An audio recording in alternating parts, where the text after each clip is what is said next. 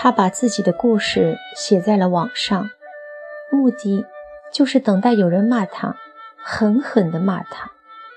他想醒，可是好难。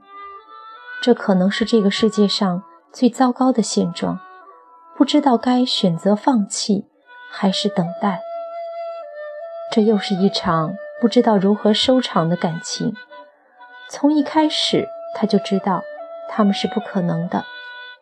他30多了，他才20岁。他老婆漂亮能干，有一个洋娃娃一样的小女儿。他时常在微博里正大光明地发他们一家的照片，和他老婆互相@，生活点滴大秀甜蜜。没有人知道他的存在，以及他搂着他的时候那些缠绵和温柔。连他自己有时候都不太相信，觉得自己就像一个小丑。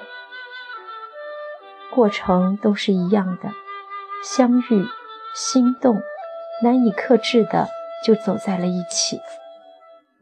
从刚开始时不想破坏，到极度渴望他离婚，再到不想也不问了。他也不知道盼头在哪里。相聚就是狂欢，狂欢过后是深海一般的寂寞。不能合影，不能擦香水，不能留唇印。在他来电话的时候，不管在笑还是在说，都得马上闭嘴，沉默，沉默。不能烦他，不能黏他，不能打太多的电话，只能等着，想着，耗着。孤独时他不一定会在，生病时他也不会在。每天早上睁眼第一件事情就是看手机，看有没有他的短信。如果痛苦不堪，就去喝酒吧，喝得烂醉，还得一个人回去。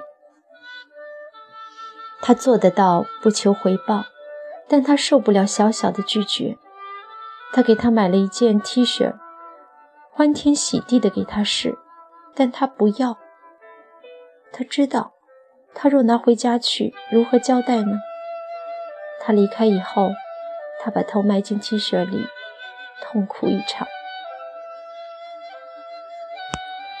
亲爱的姑娘，你放手吧，何必让自己那么辛苦，一天哭3遍，谁知道呢？他其实没有你想象的那么好。他喜欢这种被你爱的感觉，也会一边给你擦眼泪，一边对你说，我是不会离婚的。这样的温柔是你自己逃不开。这短暂的欢乐还有无尽的痛，只有傻子才会无尽的忍耐下去。其实你早就该知道怎么做了，只是一直放不开，继续放纵了自己。不要怕痛，撕裂就是解脱。离开他，强迫自己不想他，强迫，再强迫，那也就不想了。